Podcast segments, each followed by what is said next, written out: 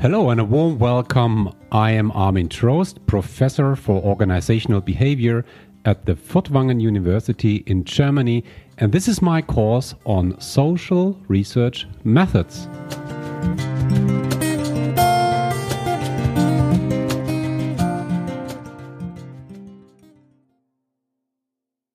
So, welcome back. So, every time you do kind of research, very often things start with a research question. And maybe some of you um, write their doctoral thesis or bachelor thesis, master thesis, or whatever, or some of you do kind of research, whatever kind. The starting point is the research question. And very often you have a hypothesis. So I would like to talk about this in this in this episode. And before we go deeper into the entire roadmap of how you do research, then uh, I would like to differentiate two different fundamental approaches in research. And one is what we name the deductive approach. Deductive. What does that mean? You, you always start with a theory. That's the idea. You have a theory. Okay? And once you have your theory, then you observe. So first comes theory, then comes observation. This might be any kind of hypothesis. Uh, so for instance, in, in, in social research, uh, uh, could be anything. Uh, something like, okay, if somebody performs in something, okay, doing a task. Is it good or not so good when other people are present? We also talk about social facilitation in this regard. Do you do things better when other are present, or do you do things worse when other others are present, when somebody else is, is watching over your shoulder, so to speak? And you have an hypothesis. And the hypothesis that was, uh, by the way, proven to be kind of valid by a researcher named Zajonc, uh, Robert Zajonc, said that with difficult tasks, it's not so good if somebody's watching you because a difficult task means you have you don't have a dominant behavior which is uh, established so to speak um, if you do something that you can do extremely well yeah like bicycle drive, like walking or something like this, whenever you are watched by others, your performance gets better. If you do something new, the performance goes down. That's a, and that's a hypothesis. Okay? And once you have this hypothesis and you have your variables straight, then, then you do the observation, however you do this. In an experiment, in a laboratory study, in a field study, using questionnaire, or whatever. So First theory, then comes the observation. Okay? Makes sense, right? But there's also the alternative approach, and this is what we name the inductive approach. Um, the inductive approach is there to create a theory. So you do not start with a theory, you, you end with a theory. So let's have a, a, a practical example, for instance. Uh, you know that I do a lot of research also in uh, in organization and behavior. At least I'm, I work with many companies in this in this regard. And when you deal with organizational behavior, you also deal with the topic of leadership. Now, you might have a question, and the question is: Does leadership affect the performance of employees? it should. it should yeah, would be surprised if not. But in which way? Yeah, and is there always the same effect, or, or, or, or how is it? So let's assume that you know nothing, and you are a kind of pioneer in this field. So what you could do now is you could simply talk to people in organizations, for instance. You talk to them. You talk to them. Okay, do you have a leader? Do you have a supervisor? Yes. Okay. What does he or she do? Uh, okay. So and how is your behavior? How is your performance? Hmm. What happens when managers do this and that? Then you, you talk. You talk, talk, talk, talk, and then uh, primarily you listen.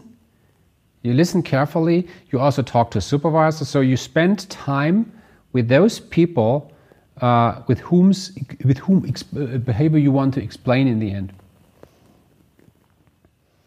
And after you have done this a while, you you get an idea. You get an idea. Hmm, maybe in those tasks, this kind of leadership leads to this effect, but in those kind of tasks, this kind of leadership leads to this effect. So, and now you have a hypothesis. And your hypothesis, where did it come from? From your constant reflection on what you're dealing with. And, and this is interesting. Um, you, you might not collect uh, numeric data, no numbers or something like this. You, you might simply observe, you make notes, sometimes you, you, you have records, yeah? sometimes you make videos, maybe you even collect pictures, whatever it is. So you, you, you're very, very, very, very open in what you observe. Okay? You first start observing and try to end up with a theory. This is the inductive approach. We also refer to this very often as a qualitative approach because the data you collect in are not quantitative but qualitative. Yeah? Okay. So you can also combine these two, of course. Very often, when, uh, when a research topic is, is rather new, you might start with an inductive approach. Of course, you first listen, you create an idea, you create an hypothesis carefully, and once you feel that your theory is mature enough, you try to you try to prove it uh, based on based on uh, data. Okay, so what we're going to do in this course pretty much is we're going to focus on the deductive approach. So we assume you, you always start with a, with a kind of hypothesis. This is what we do in this course. So that's the starting point, and I would like to show you a little bit this roadmap, how very often studies work. This is also pretty much the, the agenda of the entire course. So you have a theory or a hypothesis in the beginning, okay?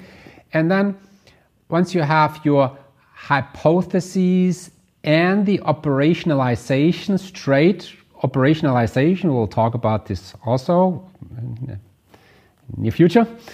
Uh, this is the question of what you actually are doing in your research. Design, how you collect the data, uh, who is your sample, and, and all the like. So that's the, the, the, work you do. And then you, you, you, you collect the data. This is what you do, right? Sooner or later, you collect data and, and you analyze the data. Very often, uh, the, the analysis of the data is used by, uh, um, on the basis of statistics. Right? So you use the statistics, and then, I mean, that's, a, that's the exciting moment where you have all the data. You load the data up. Very often, this is a kind of a Excel sheet. Yeah? You load it up into your statistic program, and then you make your analysis. And now comes the exciting moment. What are the outcomes? What are the, what are the findings? And once you have your findings, you look at the findings, you try to understand the findings, and, and, and then comes the crucial question Does your findings, do your findings, the statistical findings, do they confirm your hypothesis or not? That's, that's the crucial question here. And very often it does not. then your hypothesis, either your hypothesis was wrong or your method was not appropriate. Now you have to discuss Right? You have to discuss and have to carefully look at your hypotheses and your methods. And, and sometimes then you revise your theory. You say, hmm, during that study, we have seen that we could not find the effect that we expected, but uh, now, uh, over the course of doing the study, uh, we got the idea that there is something else coming into play. It's not only when it comes to leadership, behavior, and, and, and uh, performance of people, it's not only the situation that matters; it's also the personality of the leader. So, in the next uh, in the next study, we should also uh, consider the personality of the leader. So, your theory gets a little bit different, maybe gets a little bit bigger, or whatever. That's the revision of the theory. And you know, this, this entire cycle of theory, hypothesis, operationalization, data collection, analysis, and so on, that's continuous cycle. This is the idea that this cycle propels you into the truth. That's the idea. You, you, you get propelled into the truth. you get step by step, you get a bit closer to the truth. That's the idea. Okay?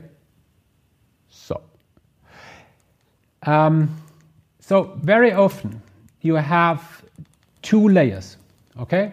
You have two layers. One is uh, the theory, and one is the operationalization. I just I just mentioned this. It's very important, and I would like to uh, explain this based on a very specific theory. And surprise, I will take the theory from social psychology, which is a field in social research, a social science. Sorry. Uh, and let's talk a little bit about social loafing. Okay, so the first thing is I, I, will, I will share with you the theory and uh, then we can look at okay how does that look like in terms of theory and operationalization so the theory goes back to a man uh, called uh, whose name is max ringelmann. Max ringelmann actually was not a psychologist he was not even a social researcher. He was he was a, a engineer. And he ran a farm and he had a pretty exciting question. How many oxes, you know, the animal oxes, yeah, do I have to put in front of my wagon or whatever so that I get the optimal output? Um, interesting question. You probably have never asked yourself this question. So, sooner or later, he came to the idea that he has to apply this question also for human beings. So, here's the idea. Let's assume one person pulls a rope. Okay? And this person is capable to, I have to express this in Newton, but in physics. But now let's say one person pulls the equivalent of 100 kilogram. Okay? 100. Now you have a second person who also would have the potential to pull the rope with the equivalent of 100 kilo. When they both pull the rope, what will be the total effort they will demonstrate. Is it 100 plus 100? No, it's not 200. It's much less. It's much less. So there are losses. And um, there are there is this loss uh, that Max Ringelmann explained. He said uh, the group really reduce their the individuals in the group reduce their individual effort. The bigger the group is. I mean, you can, you can imagine, why should, you, why should you give the best when you share the responsibility with others? Right? And that happens pretty much when, um, when the task is an additive task. It's important to know uh, because in, in, in group dynamics we differentiate between different group tasks. And this one is an additive task uh, where the, the total group performance is, is the sum of the individual performance. That's, it's not always the case. Sometimes the group performance is, is, is, is, equal to the performance of the weakest group member, for instance, when climbing a mountain or something like this. Uh, but I don't want to go too deep into this. Um, so there is this free rider effect, yeah, where, where people lose motivation because of the presence of others, right? So, and, and you, can, you, can, you can measure this with the so-called pseudo, pseudo groups. What is that? That's a funny, funny idea, I think. It's, so imagine you pull a rope, there's a subject pulling a rope, and you measure the, the, the force uh, uh, the subject brings in, and behind this uh, subject there are more people, but they don't really pull. you are the only one who pulls. you think the others pull a rope as well, but you're the only one. so now you pull alone, 100 kilo. Now there is another person behind you, not really pulling, but you think this person is pulling 90 kilo. Three people behind you, 80 kilo. Yeah, you really can calculate the loss of motivation. That's, a, that's a absolutely cool. Um, also, uh, there is a loss of coordination or uh, loss due to less coordination. When people not always pull with the same forces or maybe in the same direction all the time, you have uh, losses of coordination. So, with the group size, we know the individual performance goes down. Okay? Goes down. That's, that's interesting.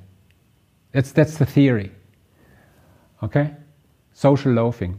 Now, what does that mean? Whatever you do in your research, you always have these three, three layers, uh, two layers, sorry. The theoretical layer, in this case, it's group size, individual performance. Group size has an effect on individual performance. Okay? This is what you believe in. This is what you want to prove. This is your theory. This is your assumption. Right?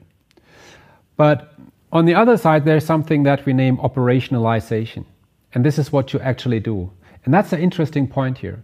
And this is mainly what we, what we discuss here also in this course. How can you translate the theory you want to prove into a reasonable, appropriate uh, operational design? How do you measure the independent variable? Uh, we're going to talk about the difference between independent and dependent in a minute, but how do you measure the cause and how do you measure the effect? Uh, uh, do you do something like a pseudo group? yeah, like in, in, this case. What, what, is, what is your design? What is your sample? And, and, and all the things. So, so, and this must, this must go along uh, theory and operationalization must go along with each other. So, so the operationalization really is a translation of your theory into the research practice, so to speak. Okay? Now, here comes something into play that I just mentioned uh, a few seconds ago. And that's something that uh, I will refer to over and over and over again in this course it's a differentiation between what we name the independent variable and the dependent variable. Hmm? Independent variable, dependent variable.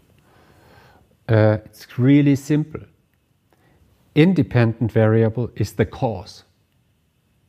The variable that that is the cause, right? And the dependent variable is the effect. So we assume a change in the independent variable, for instance, group size, yeah, has an effect on the dependent variable, individual performance. Okay? So, and this is what we always have in social science. Intelligence has an effect on success in your career. Okay. Personality has an effect on your in your in, in teamwork.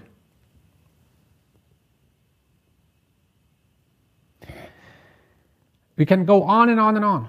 We always have, we always think in terms of independent variable and dependent variable. And when you have these two, and you say the independent variable affects the dependent variable, then this is a hypothesis. This is already a kind of, uh, this is already a hypothesis, and a hypothesis is already a theory. It does not mean that every theory has just two variables. No, very often it's not. Very often the theories have much more than, than just two variables. Very often, yeah, but, but already having two variables and an assumed relation, that's already hypothesis, that's already a theory. Okay? And now here comes the idea, idea that we very often assume that there is a causal relationship. That's an important term. Uh, we're going to use this term also uh, very often in this course because we really assume that one thing affects the other. The group size affects the performance and not vice versa. Right? It's a causal relationship. One is the cause of the other. And, and you're going to learn that this is, a, this is a tricky question very often because very often in social science we do not really know is there a causal relationship or is there just a kind of linear correlation? Uh, kind of, for instance, to give you an example, we very often assume that um, job satisfaction affects employee performance. So the happier the people are, the better they perform. That's the idea. Okay, evidence shows that there is something, but it's really not clear whether it's really job satisfaction affects performance or whether it's vice versa. Performance affects job satisfaction. Makes sense as well. That you say, yeah, I work and the better I perform, the happier I am. It's not that the happier I am, the more I perform. No, the more I perform, the happier I am. Okay, so, hmm, what is now the independent variable? What's the dependent variable? that's a that's a that's a, a, tricky question, you know. Yeah. So we have various types of, of, of variables. Very often we have uh, of hypotheses. Sorry. Very often we have an hypothesis saying the more of this, the more of that. So the, the, the higher the independent variable, for instance, group size, yeah, the, the lower, the less is the uh, individual performance. This is uh, um, the more this, the more then. But sometimes we have if then hypothesis. If you are a man, then you do this. If you are a woman, then you do this. um, so there are various kinds.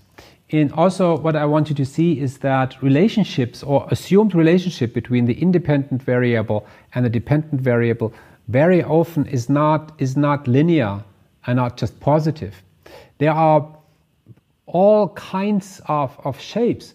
So, uh, what we very often do is uh, we have two axes, and the horizontal axis reflects the independent variable, and the dependent variable is um, uh, is, is uh, reflected by the uh, vertical axis. Okay, so okay, sometimes the relationship between the independent variable and the dependent variable is linear. Uh, that's in social science. That's rarely the case, I must say. I mean, really linear. You have something like this in physics, maybe, but but rarely in, in, in social science. Uh, what you might have is a, is a positive a positive relationship. Uh, uh, could also be a negative relationship. You could also have a negative linear relationship. I mean, what we just proposed with uh, with uh, group size and individual performance, uh, social loafing, that was a negative relationship. Yeah, the higher, the bigger the group, the lower is the individual performance. It's a negative relationship. But sometimes we also have uh, relationships that are uh, U-shaped, for instance. Uh, for instance, I give you an example also from uh, organizational behavior. In, in organizational behavior, or in human resource management per se, or in organization management, very often we differentiate uh, between low performers, medium performers, and high performers. So uh, think of a company, and when you look in a company, there are many people, many employees, and some perform very high, some perform medium, some perform low.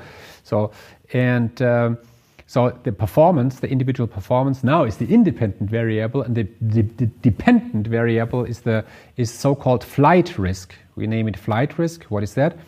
This is the intention to leave, the turnover intention, the intention to voluntarily leave the organization, to quit, so to speak. Yeah. So, and the question is, who quits?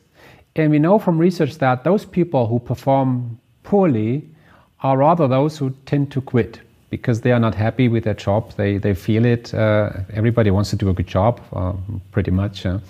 So if you if you're not successful in your job, you might leave the organization.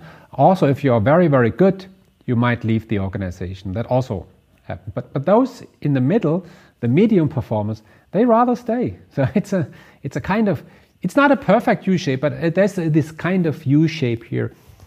Um, and then we also have um, reversed U shape. What is a good example? A good example is the so called Yerkes Dodson law. Yerkes Dodson law. Dodson law. Uh, so the to put it simple, the the independent variable is uh, let's say it's it's a kind of a physiological arousal.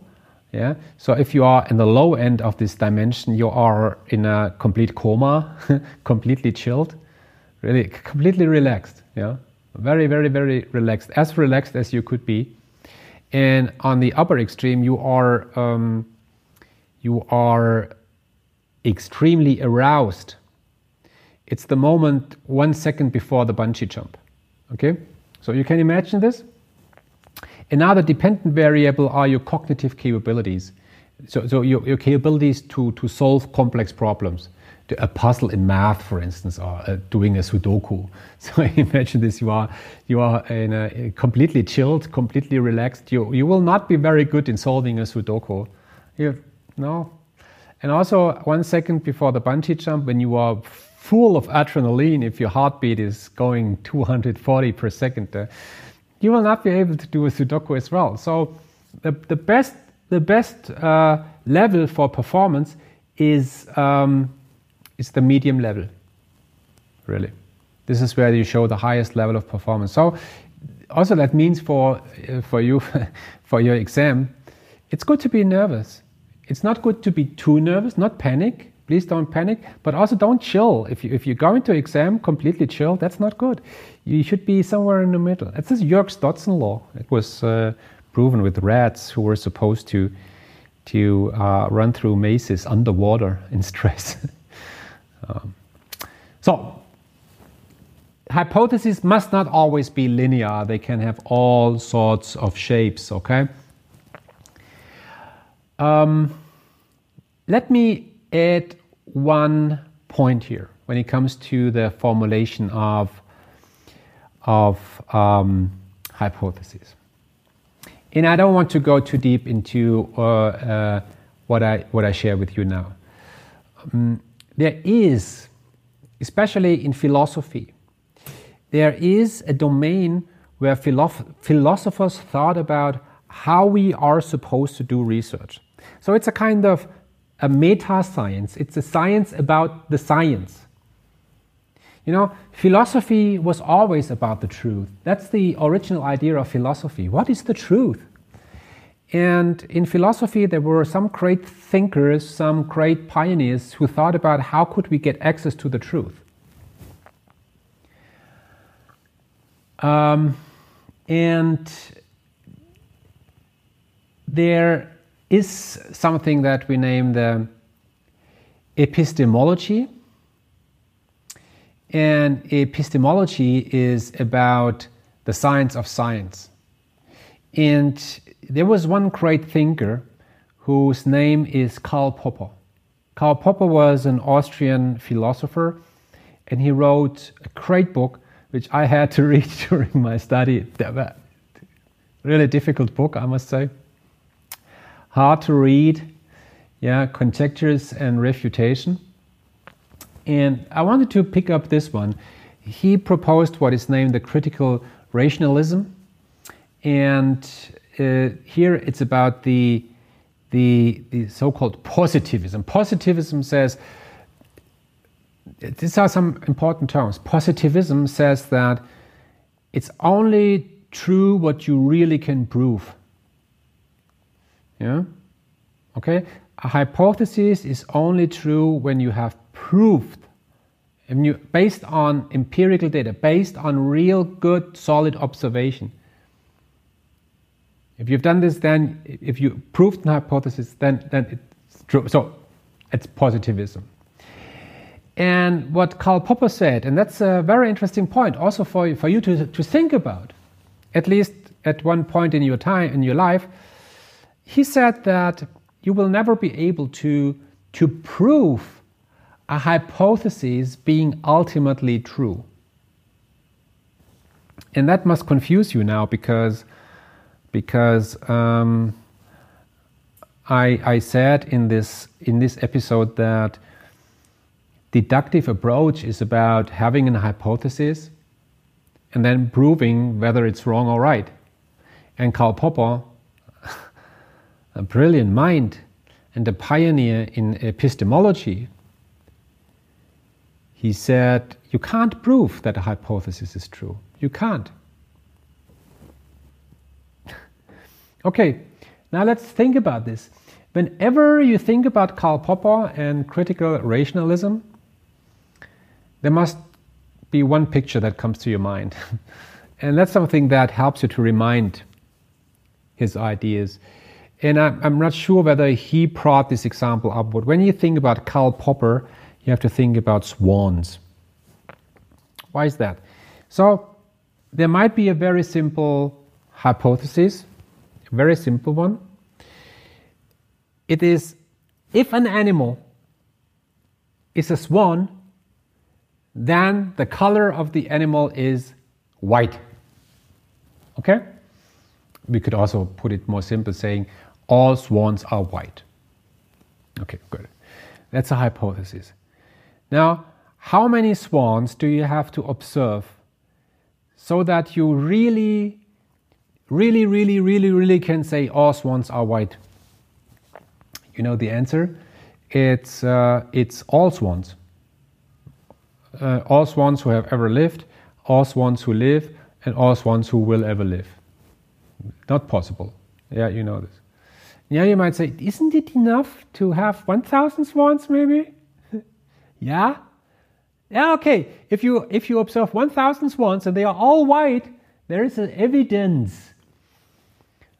But can you say that it's really true that swans are white? No, never. Okay, and now comes the now comes the real brilliant part of this story. How many black, green, blue, red swans uh, do you have to observe so that you can for sure say the hypothesis all swans are white is not completely true? How, how many? You know the answer? Hmm? It, it's one. It's one. And so Karl Popper said you can falsify. You can falsify, but you can never verify. You can say that something is wrong, but you can never say that something is true. Interesting, huh? Have to think about this. It's a, it's a fantastic philosophical idea. I love it. mm. Now, what does that mean?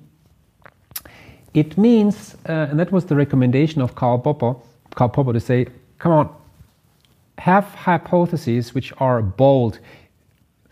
It's maybe not the perfect translation. He, he named it uh, eine kühne These for those Germans, for this kühne These. It's a very bold, uh, courageous, yeah, a courageous hypothesis. Yeah? If you, if you do a research about a hypothesis where everybody already knows, expects the result, then you don't add value or you don't you don't you don't gain more insights about the truth okay i give you an example uh, you might do a research about the following hypothesis saying the more a student is learning yeah, the more effort he or she takes for learning as a preparation for the exam, the better will be the grade. Now you can do this. Uh, you, you look at the grades of different students and then you ask those students, okay, how much did you prepare? And then you will find there is a relationship between the effort of the preparation and the outcome. It was not a uh, perfect relation, but there is something in it. And if you do this study, probably you will get this outcome. And nobody will be surprised, and nobody, and nobody will say, oh, Oh, that's interesting. So students should better learn, huh? He said, uh, oh, good idea. Mm. Now, okay, here's the thing. There are sometimes students, and you know some of these, who don't learn. Don't, they don't put much effort. While you learn over weeks, while you prepare yourself for exams over a week, they just the night before they look at some and they always get the best possible grade. Why is that? Why is that? It's interesting. So there is something more in it than just learning. Maybe talent, maybe intelligence, whatever. And now you can enrich the theory. Right? That's that's under which circumstances does not learning for exam still lead to to to to best performance? So look at things that are not so obvious, that are a little bit courageous. Yeah? it's it's better to go this way. Uh, it was a little bit uh, adventure into a into a related area. So, uh, speaking of these things in a more practical way, when you do your thesis, when you do any kind of research, a starting point or a milestone very often is what we name the research proposal. It's a very, very important thing in the beginning. Uh, let's say this is a one page document or a two page document or however many pages, does not matter. It's a short document, probably, uh, where you outline um, a couple of things. What, what is your hypothesis? What is your independent variable? What, what is or what are your dependent variables? Uh, what, what is your hypothesis? What do you propose? What do you assume? What is the relationship between the independent variable, independent variables, and the dependent variable, dependent variables? Yeah. What do you propose? What is your theoretical explanation? Why do you believe that your theory is true? How, to what extent is that based on current research? What do we already know about this theory? What is your, what is your extension of what we already seem to know? Uh, what will you uh, what do you intend to do? Will you manipulate the independent variables so meaning you do a kind of experiment or what will you do? Will you do it in a laboratory? Will you do it in a field? How do you measure the dependent variable?